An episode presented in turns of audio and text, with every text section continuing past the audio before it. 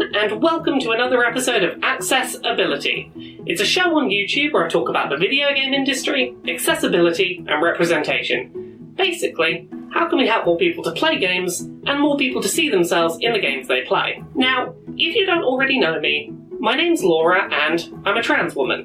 What that means is that I was assigned male at birth, but for my entire adult life, I have lived comfortably, happily, and legally as female. Today, I want to tell you about a specific, recently released video game that has a trans character who's not the playable character, who gets called by their pre-transition name and their old pronouns frequently throughout the narrative, is running away from being harassed, for their trans status. I'm not talking about The Last of Us 2. I know I could very easily be talking about The Last of Us 2 here, but I want to talk about Deadly Premonition 2 and the games of developer Hidetaka Swery Sahiro. If you've never heard of Swery, here's a crash course. Swery is an independent game developer who loves making his games a bit over the top and absurd. Responsible for titles like D4, The Missing, and the upcoming game The Good Life, Swery has a real love for combining larger-than-life characters with otherwise normal-seeming surroundings. Be warned, this video is going to be talking a lot about Deadly Premonition, The Missing, and Deadly Premonition 2, and as a result, we're going to need to talk pretty heavy spoilers about all three of them, so go in knowing that we're gonna talk some spoilers. Originally released back in 2010, the original Deadly Premonition was one of Swery's first games to really develop a cult following. It was a frequently broken mess of a game, leaning really hard into trying to be a Twin Peaks homage, that had a lot of memorable scenes and characters. While the game was undeniably a broken mess at times, and in some places actively not fun to play mechanically, the game nonetheless felt charming. It was sincere in its writing, it was a budget title. In many ways it felt comparable to Tommy Wiseau's The Room, because in spite of its technical issues, it felt like a project made with absolute sincerity. Every rough edge felt loved. It's a weird and memorable little game. The game also features a character called Thomas, a character who I never interpreted to be a trans woman when initially playing through the game, based purely on the content in the game itself. Thomas is a villainous character who wears women's clothes while committing crimes. The particular plot point feels tacky, and it doesn't really add anything of value to the game's mystery. It mainly feels like Thomas exists in the plot because Twin Peaks had a trans character, and so Swery's homage needs something similar. Thomas is only seen wearing a dress and feather boa when it's time to go do some killings, and it feels pretty gross. Thomas as a character hits on a lot of the tropes around how trans women in media are often represented. This character is assigned male at birth, attracted to men, wears a dress, dresses up pretending to be their own sister, they're a danger to those around them, particularly women, and it never really amounts to much. Thomas acts camp and effeminate when introduced, is part of a BDSM group, kills some women while wearing a dress,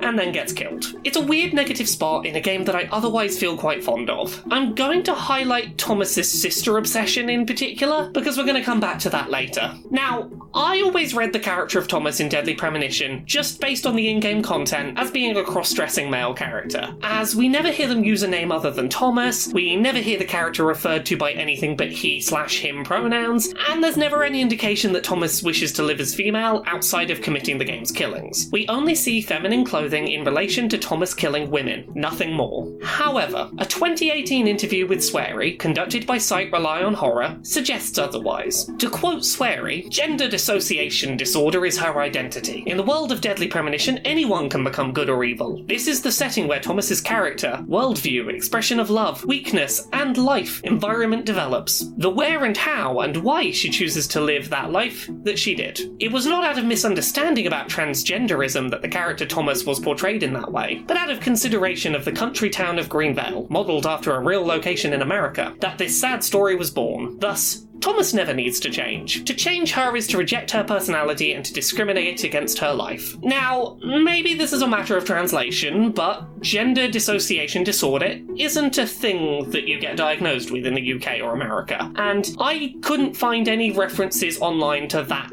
term. It may just be a term I'm unfamiliar with, or a translation of a foreign term and I don't know the original language translation, but I do want to note up front that I couldn't find any references to this phrase, and I worry slightly that Swery might have come up with this himself on the spot in an interview. I would like to be corrected, and if I am wrong, let me know in the comments, but I couldn't find anything to that effect. While I don't personally feel that the content in the original Deadly Premonition really approaches presenting Thomas as a trans woman character, character. Let's assume that this interview, several years after that game's release, is accurate and that Swery had always intended Thomas to be a portrayal of a trans woman. And let's discuss the character under that lens. Thomas is a trans woman character who murders women, is sex-obsessed, and is consistently referred to by a birth name and male pronouns throughout. If this is meant to be a portrayal of a trans woman character, it's not a good one. It relies on harmful tropes about the trans community and doesn't provide any degree of humanization for the character. The closest the game ever gets to validating Thomas as female is that she's seen at the end of the game as part of a group shot with the story's murdered women, which could be seen as an attempt to validate her as a woman. But if this is the intention, it is not clearly communicated in the game. Thomas being female is never approached with any kind of sensitivity, and the character seems to mainly exist because having a male-assigned character present as female is a media trope shorthand to tell you that someone is deceitful or villainous. It's the whole idea of the queer villain. It's why so many villains are presented as non-straight, non-cisgender. It's because it's shorthand for villainous. Additionally, and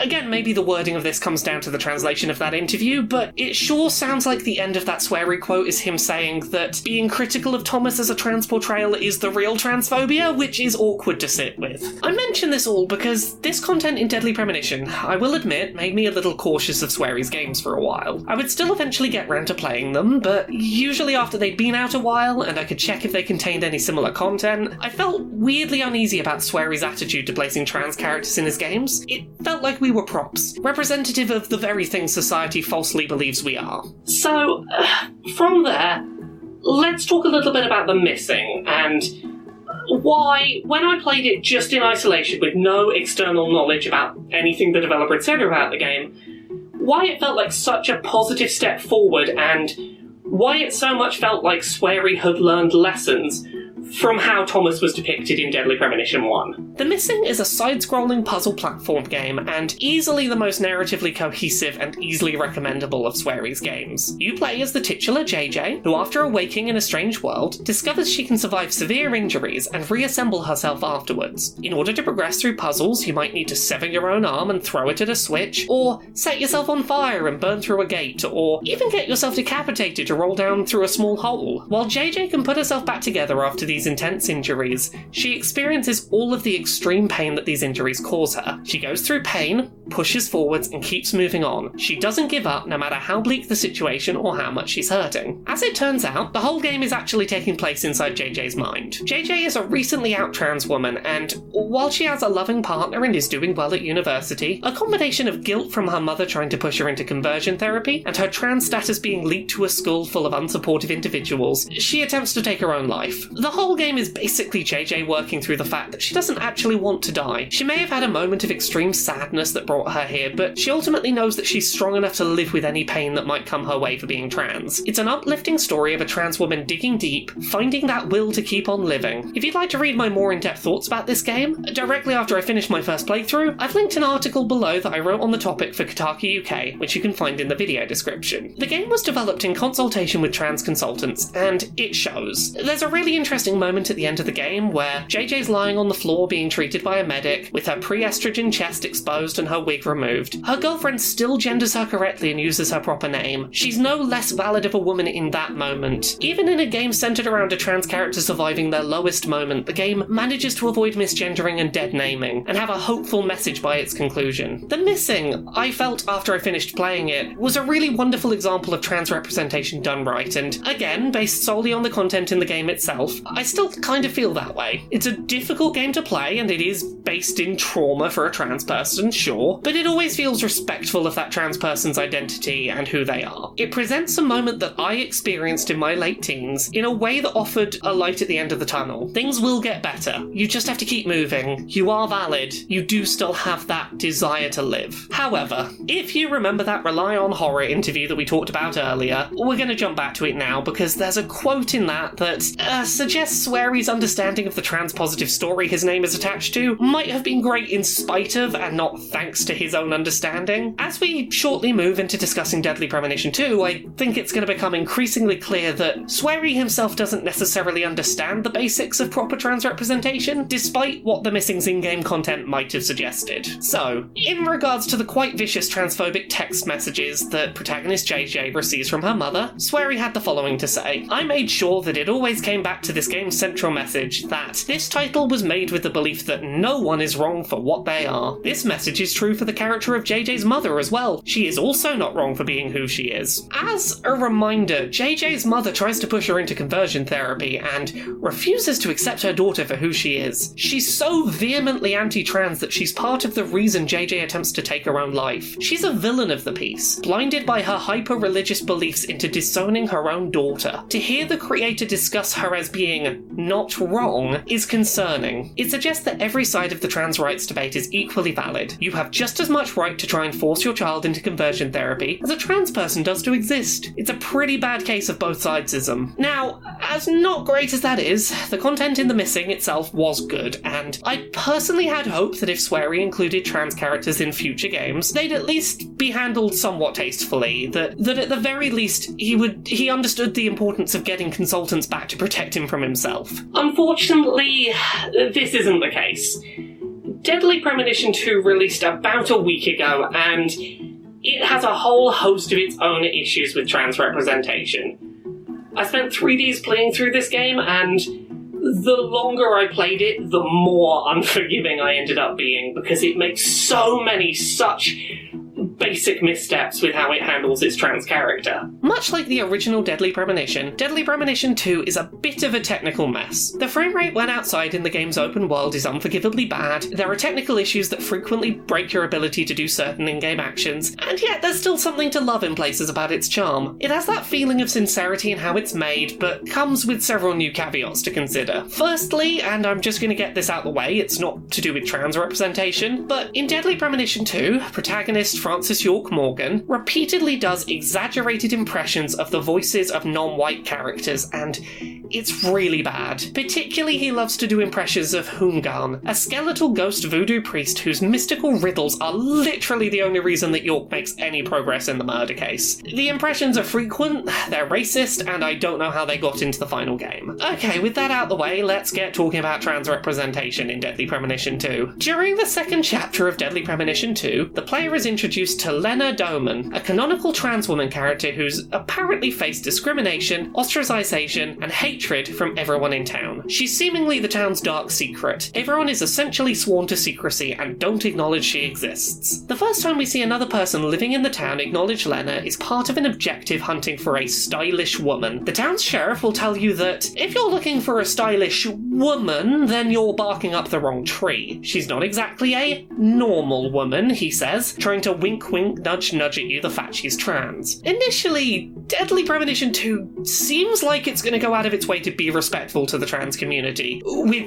that previous moment put aside for a second. In fact, the game's protagonist York goes as far as to give a lengthy and passionate speech about how transphobia is bad and you shouldn't treat someone badly just because of who they are and, trans people deserve safety and respect, and for a brief moment it felt like Swery, the Swery who created The Missing, was making a point in Deadly Premonition 2 to show, yes, I understand, I've learned, I get trans rights, and I want to be respectful of this game's trans character. You can even have a conversation about the importance of respecting a trans person's pronouns. And I mean, it makes sense. York is a man who has very specific feelings on what people should call him, even if it's not technically his legal first name. It would make sense for him to defend the right of an individual to have their chosen name respected. When he gives his I'm the only trans positive man in a town full of bigots speech, I was hopeful we were going to see him respecting this trans woman, even if those around him did not.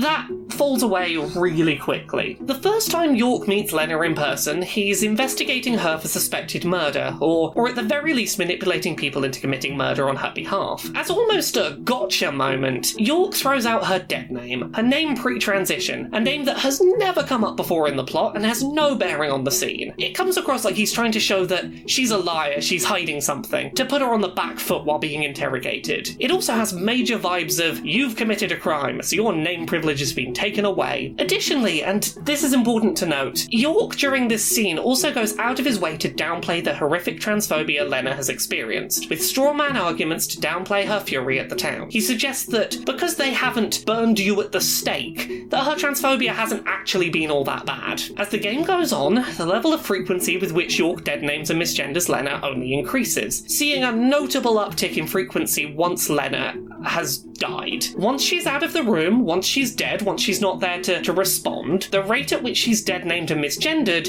rises to something like 50%. It's a coin flip at any moment which pronouns are going to get used. One of the primary people who put her through transphobic abuse, her father, also gets to say that he didn't actually mean any of it and he's very sorry just before he dies, in a move that's meant to absolve him of years of abuse very quickly. I mean, he doesn't actually apologise, he just kind of waffles about how he only acted that way because he was struggling to understand her. It's excuses, not acknowledgement of wrongdoing. While there's a lot of dead naming and misgendering of Lena in the game, most of it falls into one specific category, which any trans person could have told you was a bad idea in the narrative. In the vast majority of scenes, York and his fellow investigators use Lena's dead name and he/him pronouns if they're referring to a part of Lena's story prior to her transition, where her having a penis is relevant, or at a time in the story before York met her, where the status of her transition is unknown. As a quick primer for writing stories about trans characters, it's basically never necessary to use a character's dead name or old pronouns, even when talking about them in the past. A sentence like, when Laura was younger she had to play sports with the boys, doesn't use the pronouns or name I used at the time, but you can still understand the sentence and its meaning perfectly well in the context of knowing I'm transgender. To throw in my dead name or my old pronouns into that sentence would be unnecessary. This is a basic point of respect when writing about trans people or characters. Even before we came out to the world, we were still already the person we are now. Beyond that,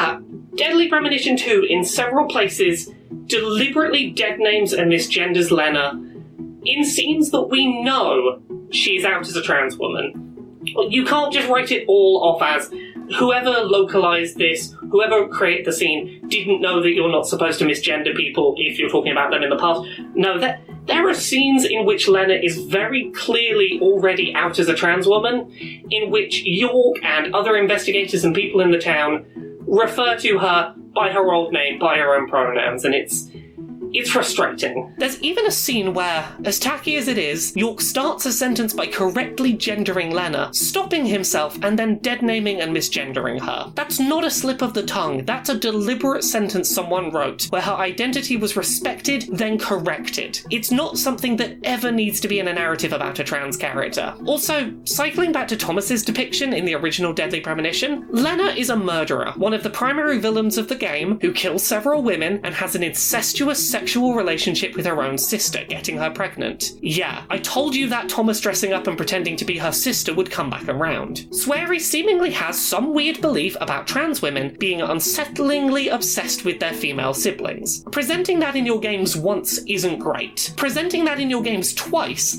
is a pattern of how you're representing a minority group, and it feels really uncomfortable. Now look, I can already hear some of you say, surely if we're going to have trans people appear in media, they have to sometimes do bad things to be interesting, and to that I would argue, we are so rarely represented at all, and in real life we're so often perceived as dangerous, villainous, creepy sex pests, that putting a trans character in your game as a villainous, creepy sex pest reinforces a lot of current and dangerous real-world views of who and what trans people are, particularly if they're the only trans character in your piece of media. At its heart, both the Deadly Premonition games are basically homages to Twin Peaks, and if you really, really insist that you need your Twin Peaks homage to have a villainous, murderous, sister-fucking trans woman in it, why not take some lessons from Twin Peaks and, at the very least, have a counterpoint, have a different kind of trans woman in the story as well. Look at Twin Peaks. It had a fellow FBI agent who was helping to solve the case. You could have had York working with an FBI agent trans woman, and that would at the very least have softened the blow, because villainous murderous sisterfucker would not have been the only kind of trans woman we've got to see in this narrative. Right. let's cycle back to something I touched on as well. While I was just positively referencing the character of Denise, a trans woman who appears in the TV show Twin Peaks, while Denise was comparatively positive trans representation for the era she was introduced in, one major issue with her character today, which is relevant to discussions of Deadly Premonition 2, is the fact that she's played by a cisgender male actor, David Duchovny. Now, let's talk about casting cisgender men, not trans women, to play trans women in pieces of media. The same logic I'm going to use here very much applies to trans men as well. There are countless talented trans men and women currently trying to find work as voice actors and on-screen actors. A lot of those people don't get to be cast in non-transgender roles because of their trans status. When rare transgender roles do come up, they're also given to non-trans actors. Trans actors basically don't get to play themselves or people unlike themselves. Beyond that, non-trans people playing trans roles often don't understand the lived experiences of their characters, leading to them not noticing script issues a trans actor might have noticed, or saying things in interviews about trans experiences which are just not true. It is important you cast trans people to play trans characters. Now, the question who plays Lena Doman in Deadly Premonition 2 is actually slightly more complicated than you might imagine. The game's credits list Billy Kametz, with an S at the end, as voicing the character, a person who doesn't seem to exist if we look for that exact spelling. It's unlikely they cast a completely unknown actor in the role, given the quality of the line delivery, which leaves either a spelling mistake or an attempt to obfuscate who played the role. I believe strongly that the role was played by Billy Kametz with a Z at the end. He's an established voice actor, his voice and Lena's performance are very similar, and he's the only person in voice acting with a name even vaguely similar to the one listed in the credits. I reached out to Swery, who was not involved in casting for the English version of the game, but he did confirm that, to his knowledge, this was the person who played the character. Billy Kametz is a cisgender man, and it's a shame to see him cast in this role. Additionally, if we look back to Deadly Premonition 1 and treat Thomas's character as a trans woman, she too was voiced by a cisgender man. Additionally, I asked Swery if he had gotten trans consultants to work on Deadly Premonition 2, and he said no. That's unsurprising. It's hard to imagine any game with actual trans people working on it releasing in this state. Now, it's important to note that during the week I've been working on this video, and in the time since I asked Swery those questions, he has actually released a public statement on Twitter apologising for the trans content in Deadly Premonition 2, and promising to edit scenes in the game to address complaints. Dear Deadly Premonition fans, I would like to tell important message. I realised by pointed out from friends, I might have hurt transgender people in my scenario. It wasn't intentional, I am really sorry for that. Some scenes will be sanity checked by a team that included diversity, and I will rewrite that scene ASAP. So, please continue to support Deadly Premonition. I'm the one writing the scenario, so the characters are not responsible. My fault. Please don't hate them. Swery. Now, there's a few things in this that I want to address. I'm really glad that Swery is publicly acknowledging that he fucked up, rather than doubling down, even if his apology is a bit vague on specifics. I think it's honestly a little tacky to ask people to please keep buying your game in your apology for offensive content in that game.